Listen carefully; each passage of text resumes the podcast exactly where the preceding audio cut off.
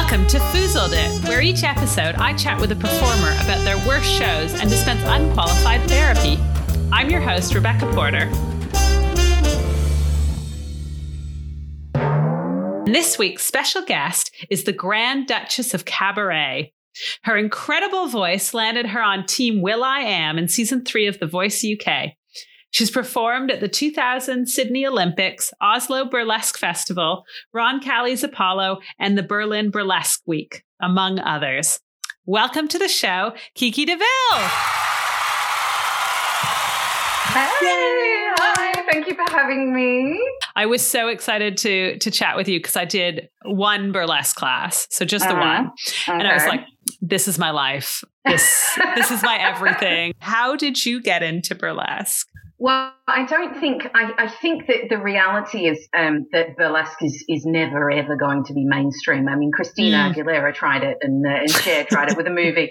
Um, that I think most people would argue isn't actually a great representation of burlesque. But um, uh, the reality is, mhm. women taking their clothes off is is incredibly political. It's a it's a really political statement, um, and uh, it, we also I, are realistically part of the sex industry. You know, we, our what what burlesque comes from.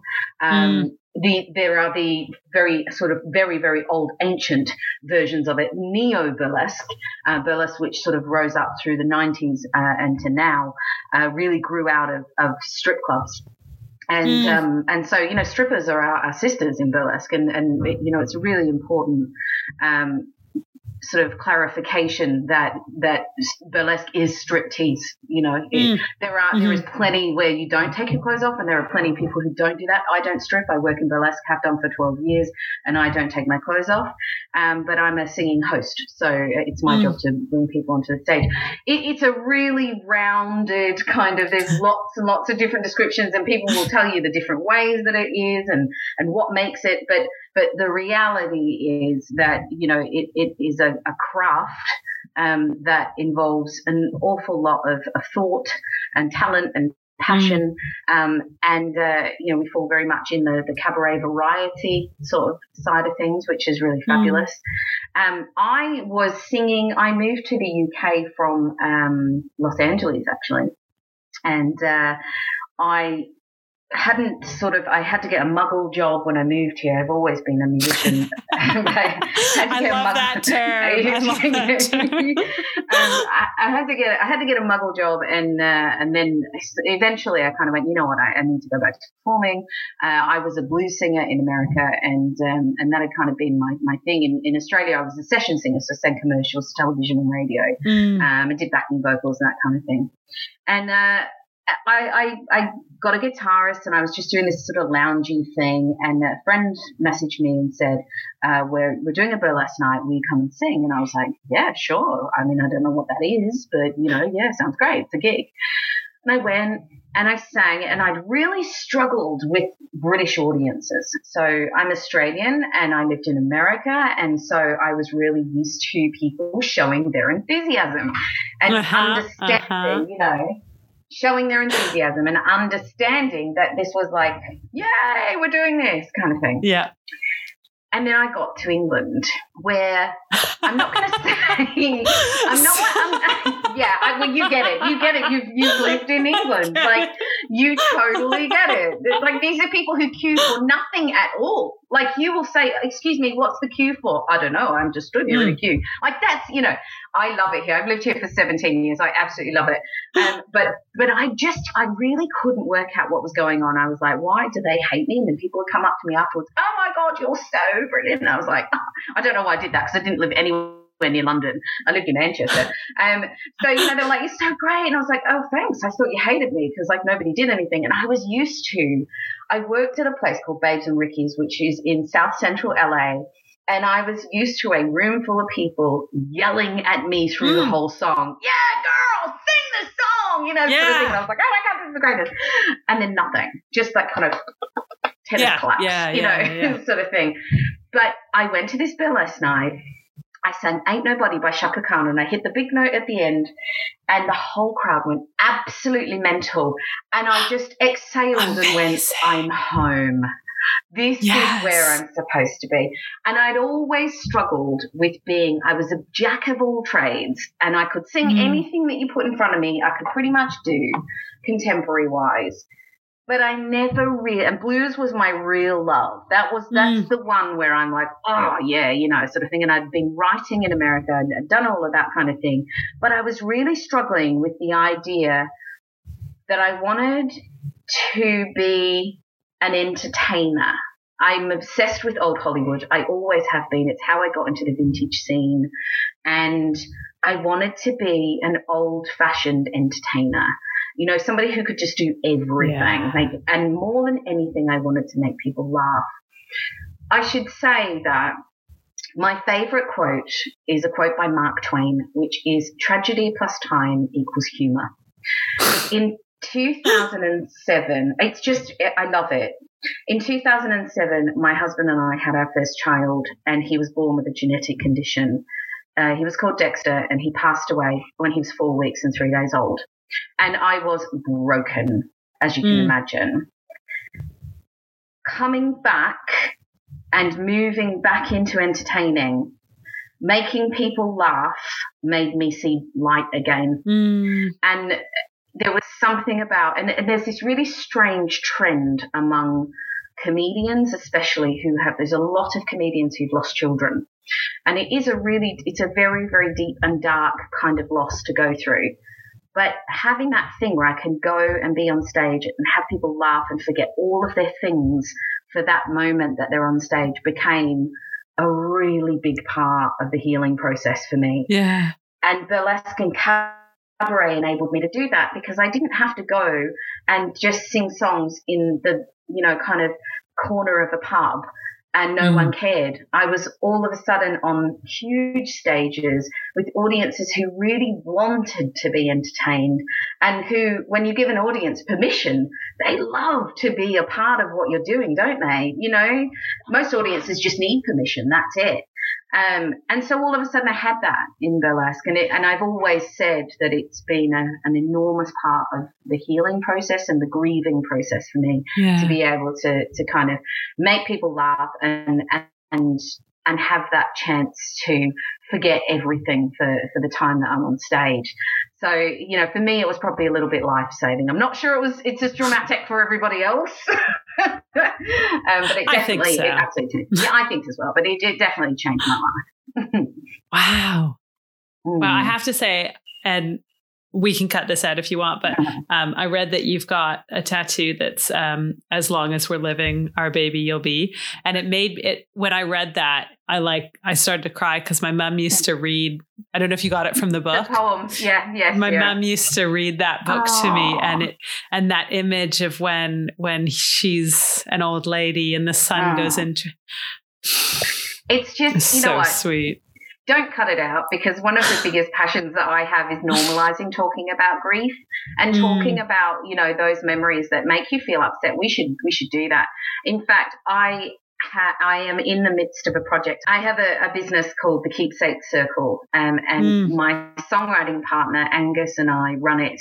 Um, and what we do is we work with bereaved families um, and we talk to them, gather information from them, gather musical influences, and we hear all about their stories of their children who passed away, and we write musical tributes to them. So we write a song based on the story. Oh, it's beautiful. Um, I'm my son died at um, Derian House Children's Hospice, and I'm their official patron. So it's my job mm. to go mm. out in the world and tell people all about them.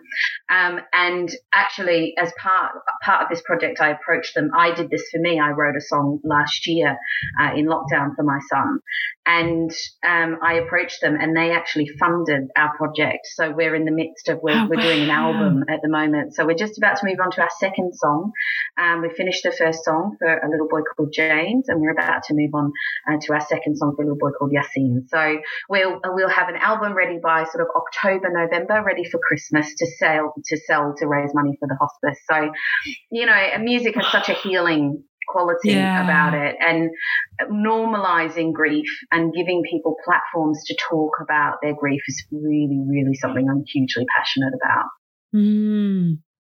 Yeah. Oh gosh, I could, I could, I could talk for a while about this, but I know we have to move on. I have, isn't it? Yes. a, I have a lot of I have a lot of feelings about this. Yeah. um, so you're doing the keepsake circle, Uh-huh. and then you also you were saying before in lockdown you've got um, the singing classes that you're teaching. Uh-huh.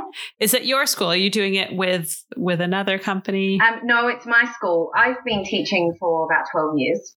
Um, and I started out teaching in a, a dance school. I live in the Mm. north of England, um, up in the north where it's cold. Um, and uh, and um, I sort of specialised with dancers for a long time because, as you know, as a ballet dancer, you're terrible at breathing.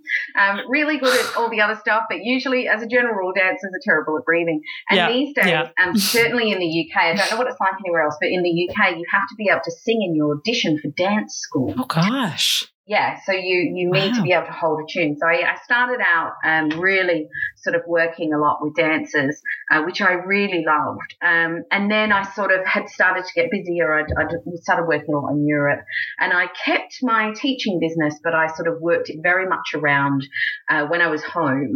And my husband has been on my back for years to move online. And I was like, oh, no, it can't be done. Don't be ridiculous, blah, blah, blah. Well, isn't he Mr. Smuggeroony right now? Because he's like, I told you. And we. Hate him. we do. We absolutely hate him. But um, so I moved it at the start of lockdown. I had been on tour in Germany, and we sort of we'd. It was getting really awkward and really uncomfortable. We were like, and I was like, I need to get home. I don't know what's going to happen. I'm still an Australian citizen. I'm not a British citizen, although I have all the right paperwork to be here. Yeah, don't yeah. worry. Um, and so you know, there was a lot of panic. And then eventually our tour got shut down and I got brought back to England. And I went, right, well, shit. My head's okay. Sorry. Shit, okay. Shit. Um, and, you know, because of course, like everybody else, I lost all of the money from all of the tours and nobody was paying anybody and nobody could pay Mhm. anybody and venues weren't paying any. And uh, yeah, so right, okay, what am I going to do? And I thought, well, you know, I've still got my students that I had. Well, I'll, I'll move online. Anyway, it transpired that, of course, people had time all of a sudden yeah. You know Yeah, and yeah. so I, I had a special rate for artists and i still do now i still have a special rate for artists so it just kind of i think the, the biggest part of what i do as a teacher is around building confidence Mm. and i have to say it, it's actually something I, I didn't realize this until i heard my i overheard my husband telling somebody um, oh she you know i tell you what there's nobody better at building confidence so we like him again now because i heard him say that okay. we didn't he's like him. he's okay. He's we didn't all right, like yeah, him for all right being a now. know-it-all, but Yeah, He's very we like supportive, I guess. yeah, you know, so roll eyes in the back of the head, we kind of like him. Um, but uh, so it, a lot of what I do is that sort of positive reinforcement and helping people find their own voice Mm. and then discover who they want to be as a singer. wow. And what's the school called? They, you'll love this for my invention. If anybody wants me as a marketing guru, it's called the Kiki DeVille Online Singing School. Oh yes, that's right. You What? it. What? I mean, it's just, it's just That shit, is so it? creative. I It's know, great. right? No, I, I love it because like I want to do singing with Kiki DeVille. How do I find it? Let me just Google Kiki DeVille online singing. Oh, there it is. Ta-da! And it just, you know, I really struggle with it because it sounds like such a wanker, you know. Can't be everything to everybody. That's exactly So right. It's That's okay. exactly. You know what? You're fine. You're fine. So you're not performing now, unfortunately, because like no one's performing now. So that's okay. But you used to perform back in the day Uh-huh. when we used Back to be in able to see humans in, uh-huh, in uh, person and like Uh-huh. have hugs, yeah. whatever. um, and I understand that you have a story for us about bad attitudes. So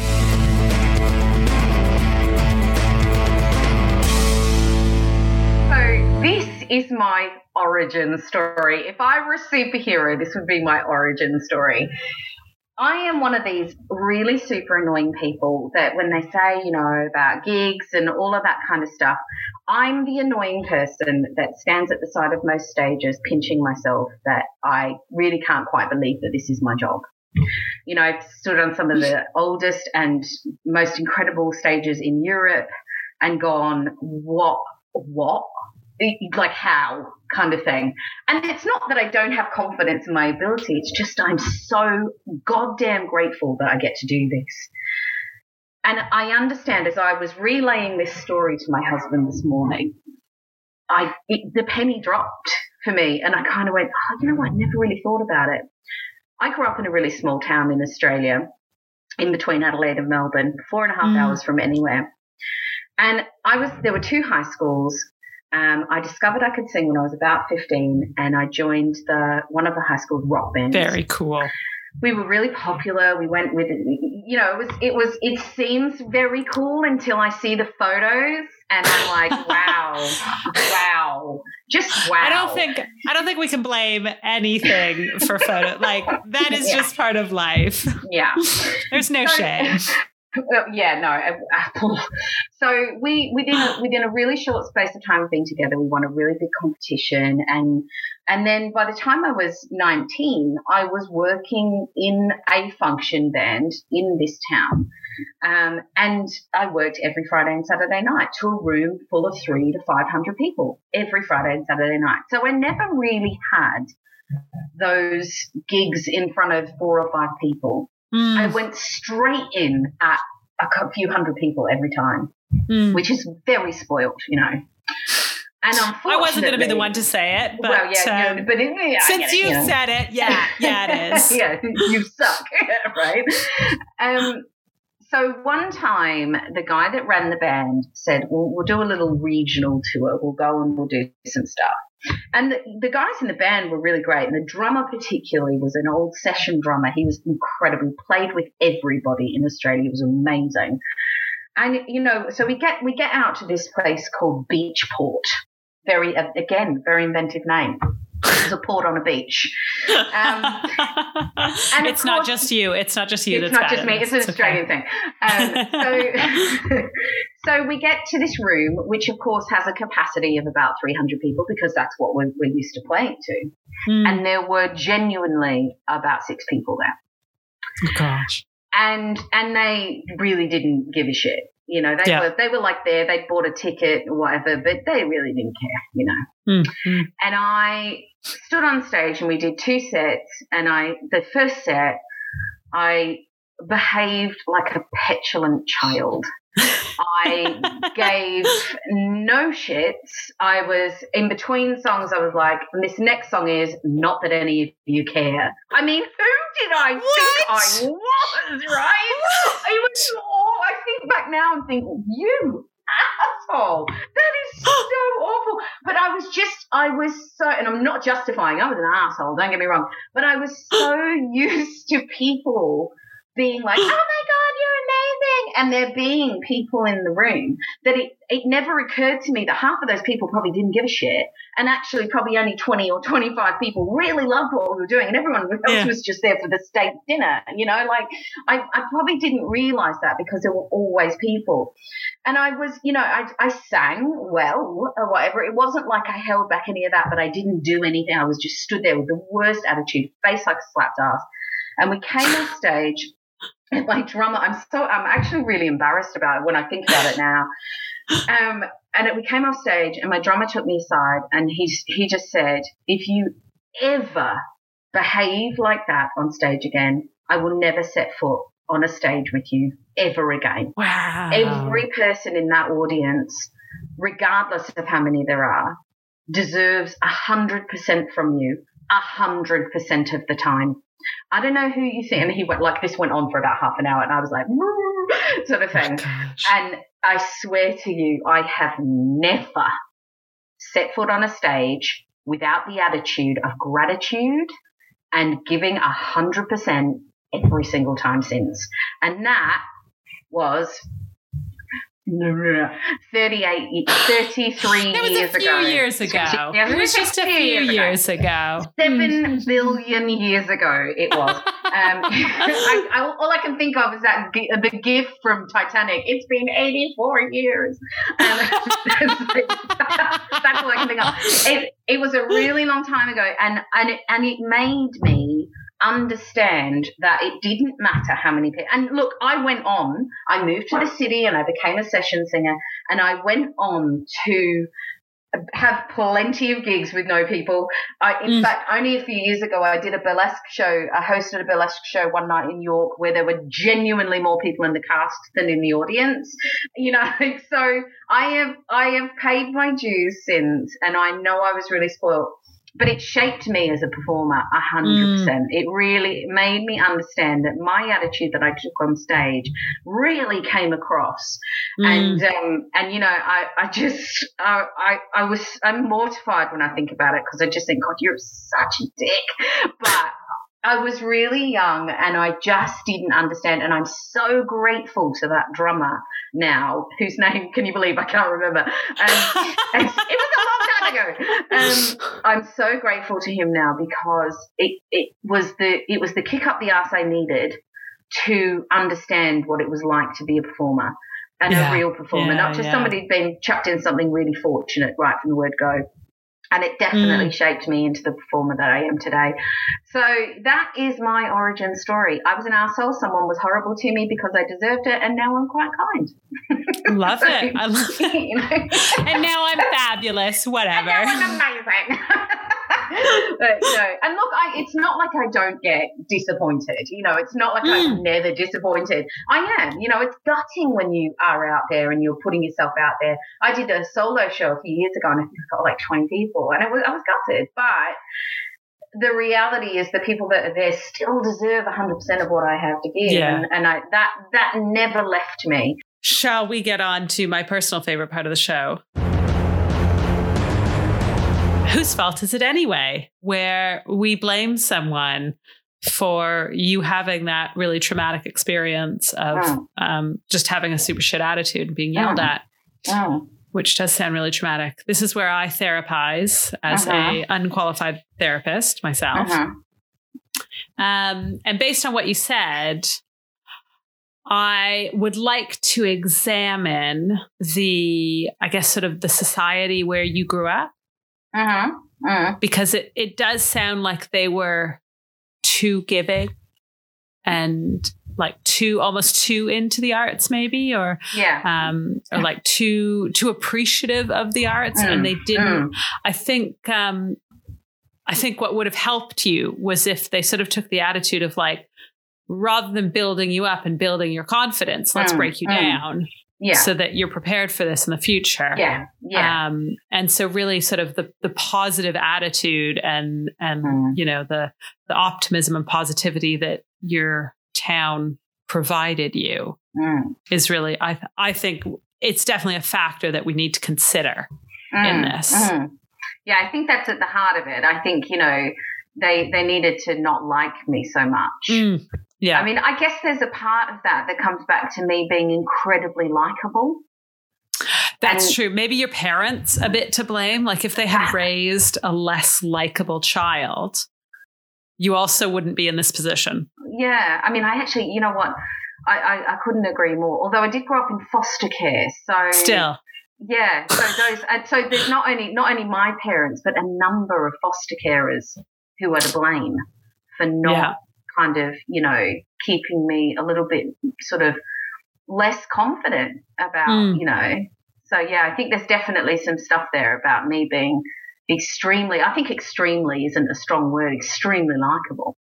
Mm, mm, like too like too likable. Definitely. I'm really sorry. I really, I really tried to get through that, and I was just like, I can't. My face is beetroot red right now from saying that. Oh my god! I hope my family can't hear me. I'm horrible. I'm burning. I am burning with embarrassment. Oh god. yeah. Genuinely, I'm so red in the face. You can see it. It's awful. Thank God this is. Thank God this isn't a video podcast. I, I might have to make this one a video I, I podcast. Oh my God, I'm so mortified. Please, I would never ever talk about myself. oh, that's awful. Oh, so awful. Yeah. Oh. I you know what? It sounds like it's really accurate though. I mean, I think I, too think, I think we've too hit the nail on likable Mhm. too good at singing, Extremely likable. extremely likable. But then I think also too good at singing yeah, because then yeah. everyone in your hometown really really Mhm. liked you. Mm. And then um, I think also there's like a marketing aspect to blame that they Mm, didn't mm, realize who was coming to do this Yeah. performance. mm. And if Yeah, they had that, known like it is the Kiki DeVille, Yeah. then there would have been more people. They would have been like hooting and hollering, Mm. really excited. Yeah, yeah. Um, so there's definitely, in terms of the tour, I think there's somebody on the marketing side that we need to blame for just not getting the message out there. Yeah. Because if they I mean- knew that it was the extremely likable, very good singing Kiki DeVille, Yeah. would have been fine. I think, you know, I, I think do they not know who I am was probably, you know, that probably would have been a good marketing. Do you not know who she is? You know, like might Mm, have been a good marketing ploy. Um, but uh, yeah. I think, Yeah. I mean, we could have just done, you know, the Kiki DeVille tour, you know, a la Yeah. the Kiki DeVille online singing school. And I think that would have worked. solid burn, Rebecca, solid burn.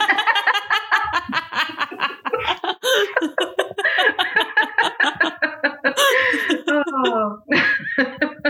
Uh, do you? I, I'm hesitant to ask whether you feel better about your show now. I yeah, no, I feel I, I definitely feel better about the show because I definitely think that I wasn't to blame. Clearly, clearly, um, my town and the people surrounding me being supportive set me up to fail. Yeah. So yeah, I, I feel I feel better sure. about it than than I ever have. Maybe, in fact, to the point where I'd say, you know, before I talked about it and I said I was such an asshole, but no, no I wasn't. They were the assholes. exactly. Uh, They were the assholes for being Yeah. too kind to you. Yeah, absolutely. And I think, you know, had they not been quite so kind and had they, you know, really sort of thought about the impact on me that that I would never have been put in that situation where maybe I looked like an asshole. I may have looked like an asshole, but clearly I wasn't. It's not. I mean, I mean, yeah, exactly. You could have looked like an asshole, but like, let's be serious. That was somebody else's fault. You know, percent. like- Yeah. Definitely. That's my story now and I'm sticking to it. it used to be you're like, and now I'm so professional, and now it's guys. Oh, no, Wives. no, no. No. You should be thankful that I am here. It just gets worse, doesn't it? But speaking of um, people who maybe aren't super likable, extre- people who aren't extremely likable, and maybe not the most professional, Mm. um, we'll come to our final segment of the show, which is our Mhm. historic foozle. This week, we're talking about some of the best sort of 50s singers, dancers, Frank Sinatra and Marlon Brando. And I think Frank Sinatra is generally known as like not necessarily the most likable guy. Uh, I think No, the, it wasn't the a. I don't think sort of Brando was a. I don't think Brando was a particularly likable character either. Hmm, I'm not surprised. I'm yeah, not he was. He was not a very nice person from everything I've read.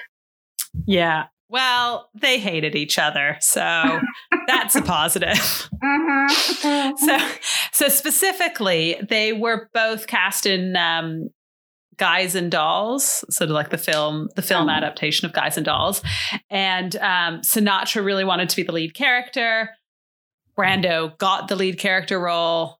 Uh, Sinatra was like his sort of support character. Um, Brando cannot sing, yeah, which I'm, you I'm think wondering. like yeah, I'm wondering why was he the cast? What the casting director of this was like must have been on the take. Like what at what point Absolutely. do you go, I know who's great for a s- all singing, all dancing musical, Marlon Brando. Yeah. Why? What are you doing? It's like if I get one person who can dance really well and one person who can sing really well, this'll be fine. Right? Oh, okay. So so then Brando like admits his his shortcomings, goes to Sinatra's like, dude, I'm really bad at um, this verbatim. This is exactly a quote. He said, dude, listen, I'm really bad at singing. Can you help me, bud? Wow. And and, um, and Sinatra hated him, and he was like, "No, like fuck right off. I'm not interested." So it meant that when um, when Brand, Brando had to record like a ton of takes on on all of his songs, to the point where to put the song together, it was just little snippets of all the takes to try and get the best bits. And when he would, then he like lip synced it in the in the actual like filming. And he said at ah. one point he thought he was going to choke cuz like his effort of trying to sync up his lips with like the recording to make it work and by the end they wouldn't sinatra and brando wouldn't speak to each other except through intermediaries so let's talk about having an asshole attitude Wow. i mean that is what that is right. That's just that is taking it to a whole other level, isn't it? That is that's really intense Yeah, that's a. I mean, you know, look, I, I think if you uh, Sinatra is on my list of singers uh, who have been probably one of my biggest influences um, in terms of phrasing. He was the king of phrasing, and it's something I work a lot on, and, and is a really big part of my style. So I love him, although I, I knew he was a very flawed human being um, and not particularly nice. Um, but I had no idea he was quite so sort of. I mean, that's that's really taken it to a whole other level. Oh, It's it's I mean, I I also understand like he paid people like he paid somebody to punch a waiter or something like like Oh he's my he's a pretty he's a pretty mean guy. yeah. But but also like it's this idea that and I know that women are often accused of doing this um Mm. of like you can't like I can't be good if you are also good. Also like good, yeah. you need to be shit for me to be Uh-huh. good Mm. which just like it just doesn't work in in like a pl- I mean sure if you're a solo singer yeah maybe you want Mm. to jeopardize the other solo singer so that you are the best solo singer maybe who knows but in a group situation you can't jeopardize somebody else in a play and have the play still be good you know But right, right, and I think there's this whole kind of like, you know, I always say to people, be really good friends with people who do the same job as you. So my best friend is a lady called Lily Lascala. She and I are both singing hosts. She's a classical singer. I'm a contemporary singer. As singers, we couldn't be more different. As human beings, in a lot of ways, we couldn't be more different. She's incredibly posh, slim, beautiful, very stylish. I'm like, you know, also muck. beautiful like, and you very know, stylish. beautiful and stylish, but you know, like I'm plus size and, and like two oppositely, we, we look like we're complete opposites and actually we complement each other incredibly well. And her, no, her doing the same job as me, she's the first person I can go to and say, oh God, this happened and I don't know what to do about it. Or I've had Mhm. this come in. What do you think? Oh, there's this job that's come in. I'm not right for it. You'd be perfect. So I've suggested you. That kind of thing. This self awareness for a start. You're not right for every show. That's the Mhm, simple mhm. fact. You are not right for every single show. And also, just because somebody else is good, it doesn't detract from your talent. yeah I mean, how insecure was Frank Sinatra? apparently very Like, you know, do you not? I, I want everyone around me to be great because that makes me look that the reflection on me is incredible if everyone else is shining.